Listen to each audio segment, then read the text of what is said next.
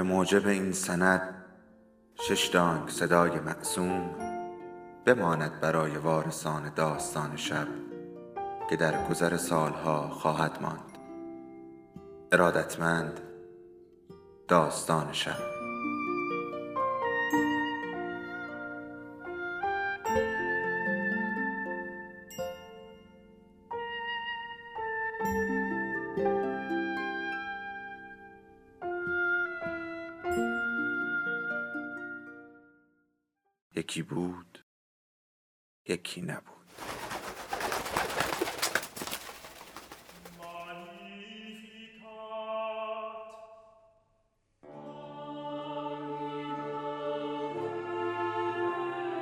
انسان در جستجوی معنا. نویسنده ویکتور فرانکل. مترجم علیرضا ارجا انتشارات شمشاد.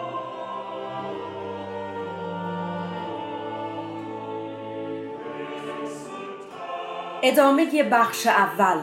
تجاربی از اردوگاه کار اجباری. با یک نگاه کلی به فرصتهایی که زندگی در اردوگاه برای ما ایجاد می کرد به آسانی می توان نکات مثبتی نیز پیدا کرد. فرصتهایی که واقعا وجود دارند. زندگی موقت در این دوران حبس به عنوان یک فاکتور غیرواقعی عامل مهمی در از دست دادن کنترل زندگی زندانیان است. همه چیز به طریقی بیمعنا می شود به این صورت افراد فراموش می کنند که این یک موقعیت بیرونی دشوار و استثنایی است که به انسان فرصت پیشرفت روحی و معنوی می دهد. زندانیان به جای اینکه سختی ها و دشواری های اردوگاه را فرصتی برای امتحان قدرت درونی خود بدانند زندگی را جدی نمی‌گیرند و ارزش آن را تا حد یک زندگی بی ارزش که هیچ عاقبتی ندارد پایین میآورند. آنها ترجیح می دهند چشمانشان را ببندند و تنها در گذشته زندگی کنند. زندگی برای چنین افرادی بیمعنا می شود. طبیعتا افراد کمی ظرفیت رسیدن به نهایت معنویت را دارند. اما تعداد کمتری نیز این فرصت را به خود می دهند تا شانس برخورداری از این فضیلت ها را در این دنیای پوچ و بیهودشان داشته باشند. موهبتی که در شرایط معمولی هرگز به آن دست پیدا نمی کردند. برای باقی ما زندانیان که میان رو بودیم حرفهایی کاملا مناسب اوضاعمان بود. مانند زندگی مثل رفتن به دندان پزشکی است. همیشه انتظار چیزهای بدتری را دارید در حالی که سختی ها به پایان رسیدند با توجه به این متن می توان گفت اکثر زندانیان در اردوگاه کار اجباری بر این باورند که فرصتهای واقعی زندگی به پایان رسیده است در حالی که این فرصتها و چالشها همچنان وجود دارند. شاید کسی بتواند از آن تجربه ها سربلند بیرون بیاید و زندگی را به سمت یک پیروزی درونی هدایت کند یا فرصت را نادیده گرفته و مانند اکثر زندانیان یک زندگی نباتی را برگزیند. هدف از هر گونه تلاش برای مبارزه با تأثیرات روانی که اردوگاه بر روی زندانیان می‌گذارد توسط روش های روان درمانی یا بهداشت روانی آن است که به زندانی قدرت درونی ببخشد و این روش تنها با هدف گذاری و امید به آینده عملی می شود که به او اجازه نگاه به مسیر اصلی زندگی را بدهد. بعضی از زندانیان به طور غریزی به دنبال یافتن یک هدف در وجودشان هستند و این یک ویژگی عجیب در انسان است که می تواند با نگاه به آینده به زندگی ادامه دهد و امید پیشرونده راه او باشد. قطعا این اصل راه رستگاری در لحظات دشوار زندگی است اگرچه مسیر زندگی به تحلیل و تفکر بسیار نیاز دارد. یکی از تجربیات شخصی خود را برایتان بازگو می کنم زمانی که در اثر پوشیدن کفش های پاره پاهایم شدیدن زخمی شده بود و از درد به خودم میپیچیدم چندین مایل را به همراه زندانیان کمپ تا محل کار لنگ لنگان پیش رفتم. هوا به شدت سرد بود و باد خشکی به صورتمان می‌زد. مدام به مشکلات کوچک ولی بیپایان زندگی پوچمان فکر می کردم به اینکه امشب قرار است چه چیزی برای شام بخورم. اینکه اگر یک تکه سوسیس به عنوان سهمیه اضافه بدهند آیا بهتر است آن را با تکنانی عوض کنم؟ اینکه بهتر نیست آخرین نخ سیگارم را که چند شب پیش با بن به دست آورده بودم با کاسه سوپ معامله کنم؟ اینکه چگونه می توانم تکسی می پیدا کنم و از آن به عنوان بند کفش برای این کفش های پارم استفاده کنم؟ یا اینکه آیا می توانم به موقع خودم را به محل کارم برسانم و به گروه همیشگی ملحق شوم؟ یا باید منتظر گروه بعدی که سرکارگری بیرحم دارد بمانم؟ چه کاری برای کاپو انجام دهم تا به من کمک کند که به جای این راه پیمایی عظیم روزانه و طاقت فرسا کاری در خود اردوگاه پیدا کنم؟ از اینکه هر روز مجبور بودم به این مسائل ناچیز فکر کنم خسته شده بودم و سعی می کردم ذهنم را درگیر مسائل مهمتری کنم. ناگهان خود را بر روی جایگاهی در اتاقی گرم و راحت حین سخنرانی دیدم که در مقابلم مخاطبانی بر روی سندلی هاشان جا خوش کرده بودند و با دقت به من گوش می‌دادند و من در حال سخنرانی راجع به روانشناسی اردوگاه کار اجباری بودم. تمام چیزهایی که مرا رنجانده و تحت فشار قرار داده بود در آن لحظه به صورت عینی درآمد و برایم جنبه علمی پیدا کرد. با این روش توانستم به آن شرایط سخت و محیط غلبه کنم و به آنها به گونه ای بنگرم که انگار در گذشته اتفاق افتادند. من و مشکلاتم هر دو فاکتورهایی بودیم که توسط خودم تحت مطالعه و بررسی قرار گرفته بودیم.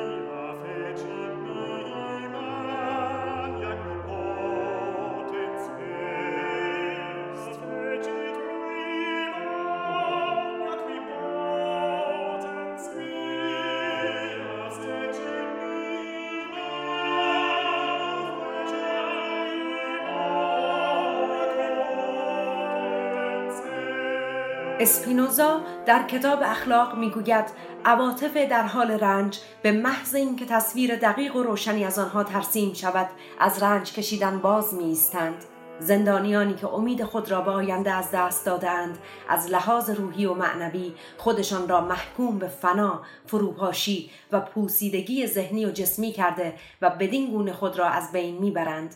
معمولا اینها ناگهانی و به صورت یک بحران اتفاق میافتد. علائمی که برای زندانیان داخل اردوگاه ما بسیار آشناست. همه ما از این لحظه حراس داریم. نه فقط به خاطر خودمان چون کار کاملا بیهوده است. بلکه برای دوستانمان که معمولا تمایلی به بیدار شدن در صبحی دیگر ندارند و از آماده شدن و بیرون رفتن امتناع می کنند خاطرمان نگران می شود و هیچ التماس و تهدیدی بر رویشان اثرگذار نخواهد بود. آنها فقط دراز می‌کشند و به ندرت تکان می‌خورند. اگر این بحران همراه با یک بیماری پدید آید زندانی از رفتن به بهداری و تحت درمان قرار گرفتن هم امتناع می کند وی به سادگی تسلیم می شود و فقط او می ماند که بر روی مدفوع خود دراز کشیده و دیگر هیچ چیز برایش اهمیت ندارد.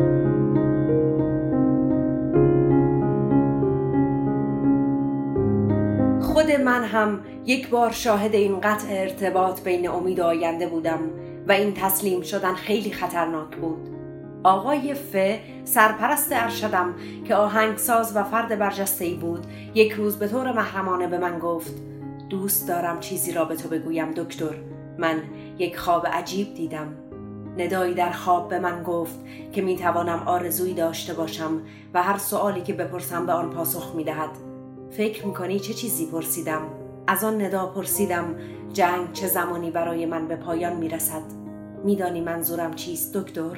می‌خواستم بدانم کی آزاد می‌شویم و در و رنجمان به پایان می‌رسد از او پرسیدم که چه زمانی این خواب را دیده و او پاسخ داد فوریه 1945 آن موقع اوایل مارس بود پرسیدم آن ندا چه پاسخی به تو داد به آرامی گفت سیوم مارس وقتی ف در مورد خوابش با من صحبت کرد تمام وجودش سرشار از ایمان و باور بود که ندای درونش حقیقت را می‌گوید اما هرچه به سیوم مارس نزدیک می شدیم آنقدر اخبار جنگ ناگوار و ناخوشایند بودند که احتمال تعبیر خواب را برای او غیر ممکن می کرد. در روز 29 مارس آقای ف به شدت بیمار شد و شدیدا تب کرد. دقیقا روز سیوم او دچار هزیانگویی شد و هوشیاریش را از دست داد و در سی و یکم مارس از دنیا رفت. از شواهد معلوم بود که بر اثر بیماری تیفوس جان خود را از دست داده بود آنهایی که ارتباط بین روح یک انسان با جرأت و امید را درک می کنند و با ارتباط نزدیک آن به سلامتی و ایمنی جسمانی آشنا هستند به خوبی می دانند که از دست دادن ناگهانی جرأت و امید پیامدهای مرگباری را به همراه دارد دلیل مرگ دوستم هم همین بود. به او وعده آزادی داده شده بود اما محقق نشد و او به شدت ناامید شده بود. این موضوع ناگهان مقاومت جسمانیش را در مقابل تیفوس پایین آورد و همین امر موجب مرگش شد. ایمان به آینده و امید به زندگیش فلج شد و بدنش بیماری را پذیرفت و در نهایت پیشگویی ندای درونش به حقیقت پیوست. نتیجه ای که از مشاهداتم برداشت کردم با یافته های پزشک ارشد اردوگاه مطابقت می کرد. آمار مرگ و میر در هفته های بین کریسمس 1944 و سال 1945 در اردوگاه نسبت به قبل بیشتر شده بود به عقیده او دلیل این افزایش مرگ ربطی به شرایط سخت کار یا کاهش جیره غذایی یا تغییرات آب و هوایی یا بیماری های جدید واگیردار ندارد دلیلش این بود که اکثر زندانیان به این امید زندگی می کردند که تا کریسمس به خانه برمیگردند. همانطور که زمان میگذشت خبر خوشی شنیده نمی‌شد. کم کم زندانیان شجاعت خود را از دست می‌دادند و ناامیدی آنها را فرا می گرفت. این اتفاق تأثیر شدیدی بر روی قدرت مقاومت آنها میگذاشت و به همین دلیل عده زیادی از آنها جان می‌دادند.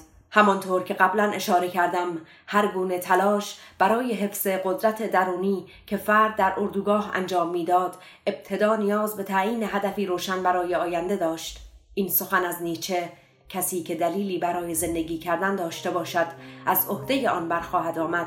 می تواند یک شعار هدایت کننده برای تمام تلاش های روان درمانی و روان بهداشتی زندانیان باشد.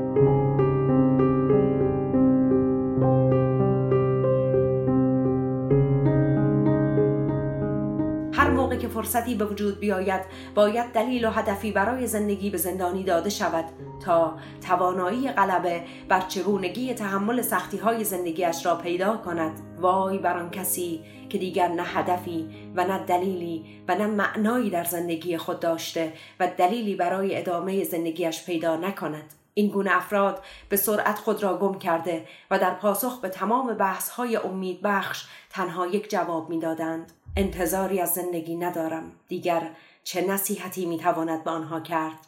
چیزی که به شدت نیاز بود یک تغییر اساسی در رفتار و نگرشمان به زندگی بود. ما نه تنها باید به خودمان آموزش می‌دادیم بلکه به زندانیان ناامید هم باید میفهماندیم که مهم نیست ما چه انتظاری از زندگی داریم بلکه مهمان است که زندگی چه انتظاری از ما دارد. باید از سوال پرسیدن راجع به معنای زندگی دست برداریم و خودمان به عنوان کسی که هر روز و هر ساعت توسط زندگی مورد سوال قرار می‌گیریم فکر کنیم جواب این سوالات با رفتار و کردار صحیح مشخص می شود نه فقط حرف و اندیشه زندگی یعنی پذیرش مسئولیت برای پیدا کردن پاسخ مناسب در مقابل مشکلات و انجام معمولیت هایی که صد راه هر فرد قرار می گیرد. این گونه وظایف و حتی معنا و هدف زندگی برای هر فرد در هر لحظه متفاوت است. به همین دلیل ارائه معنای کلی از زندگی غیر ممکن است. سوالات مربوط به زندگی را نمی‌توان با جملات کلی پاسخ داد. زندگی چیز مبهمی نیست بلکه کاملا واقعی و قابل درک است. این وظایف آینده هستند که انسان را می‌سازند و برای هر فرد کاملا خاص و متفاوت هستند. سرنوشت هیچ شخصی نمی‌تواند با سرنوشت شخص دیگری مقایسه شود. هیچ موقعیتی دوبار تکرار نمی شود و هر موقعیت پاسخی جداگانه را می طلبد. گاهی شرایطی که یک فرد خود را در آن مییابد ممکن است او را مجبور کند تا خودش سرنوشتش را شکل دهد. گاهی هم استفاده از فرصتی برای فکر و تشخیص موهبتها در این راه برای او سودمندتر است. گاهی انسان مجبور است سرنوشتش را به سادگی بپذیرد تا بتواند شرایط سختش را تحمل کند. هر موقعیتی منحصر به فرد است و برای رویارویی با آن باید پاسخ خاص خودش را یافت. همیشه یک جواب درست برای مشکلاتی که سر راه او قرار می‌گیرند وجود دارد. وقتی یک انسان می‌فهمد که سرنوشتش رنج کشیدن است مجبور می شود که تحمل عذاب و رنج را به عنوان تنها وظیفه خاص خود بپذیرد. او دیگر می‌فهمد که در این دنیا درد و رنج برای هر شخص منحصر به فرد و خاص است. هیچ کس نمی‌تواند او را از رنج برهاند یا به جای او عذاب بکشد. یعنی شرایط خاص او طوری بر سر راهش قرار می‌گیرند که تنها خودش را آزار می‌دهند. برای ما زندانیان این گونه افکار جدای از واقعیت نبودند بلکه آنها تنها افکاری بودند که می توانستند به ما کمک کنند. حتی در شرایطی که هیچ شانسی برای زنده بیرون آمدن از اردوگاه نبود این افکار مانع از ناامیدی و تسلیم می شدند دیگر از مرحله سوال پرسیدن در مورد اینکه هدف از زندگی چیست عبور کرده بودیم. سوالی ساده که به ما نشان می دهد زندگی یعنی رسیدن به هدف در طول تلاش برای زندگی که چیزی بسیار ارزشمند است برای ما معنای زندگی چرخه وسیتری از خود زندگی و مرگ و رنج و عذاب را در بر می‌گیرد زمانی که معنای درد و رنج برای ما آشکار شد دیگر راحتتر رنج و شکنجه ها را تحمل می کردیم و با نادیده گرفتن آنها و پناه بردن به تصورات واهی و خوشبینی های خیالی خودمان را آرام می کردیم. رنج بردن برای ما وظیفه ای شده بود که نمی توانستیم به آن پشت کنیم و ما دیگر فرصتهای پنهان برای رسیدن به کمال را در آن شرایط پیدا کرده بودیم. برای همه ما به میزان کافی رنج و عذاب برای تحمل کردن وجود داشت.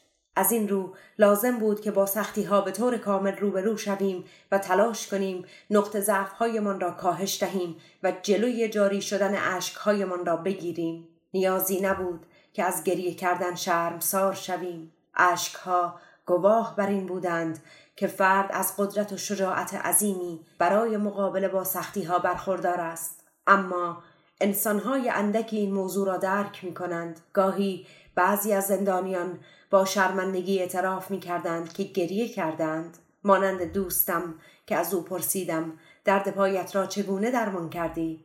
و او پاسخ داد با گریه از بدنم خارجش کردم. شروع روان درمانی و روان بهداشتی هنگامی بود که بتوانیم زندانیان را به صورت تکی یا جمعی در صورت امکان در اردوگاه درمان کنیم.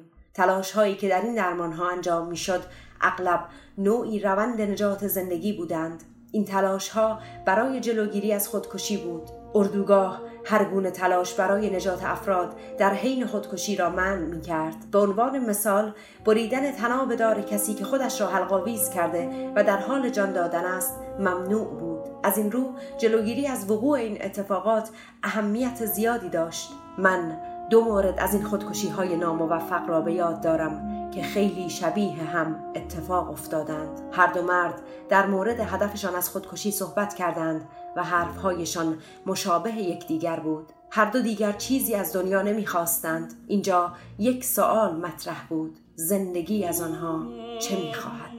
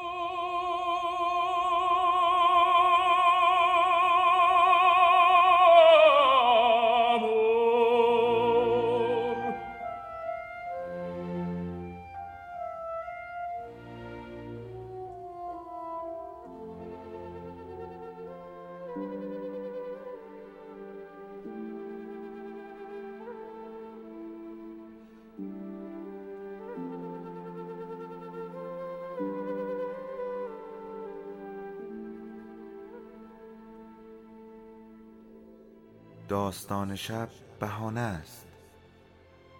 برای با هم بودن دور هم نشستن شنیده شدن.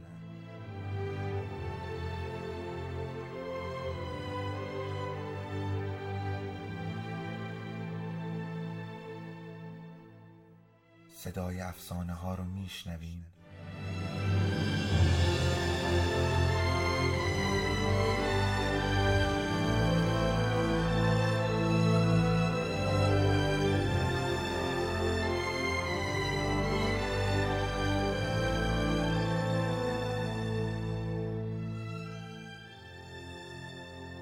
sabes.